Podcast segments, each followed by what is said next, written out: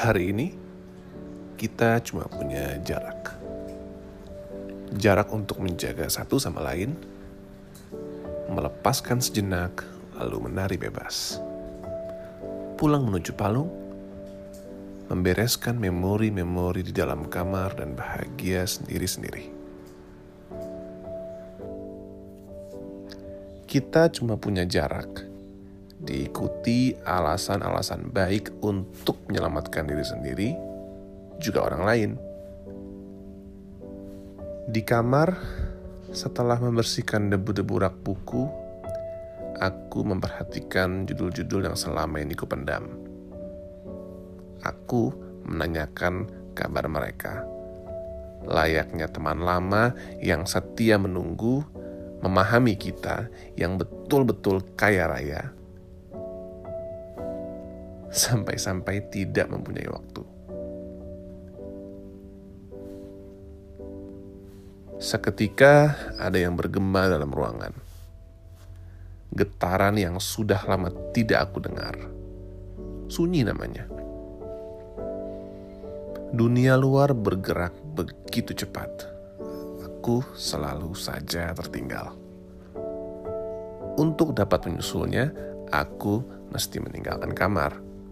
Pergi keluar, melayangkan jabat tangan dan peluk batuk, kemudian bersin seenaknya. Kita sama-sama tahu, tidak semua orang bisa memberikan jarak.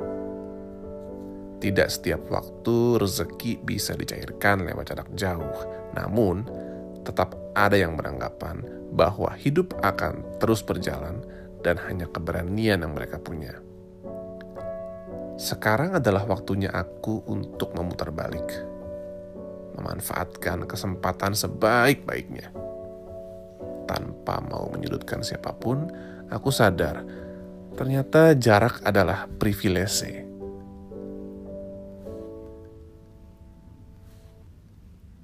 Sama halnya dengan resep dokter, melek huruf, kopi susu, dan lain-lain.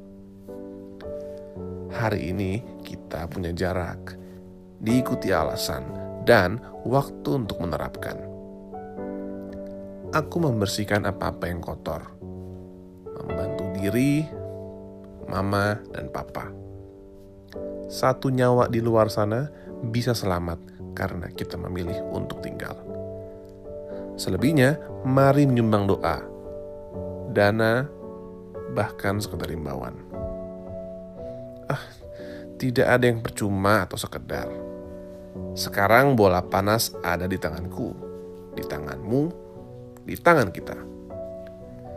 Semoga semua sedang berusaha supaya sampai pada posisinya masing-masing. Berbuat semampunya untuk pulih.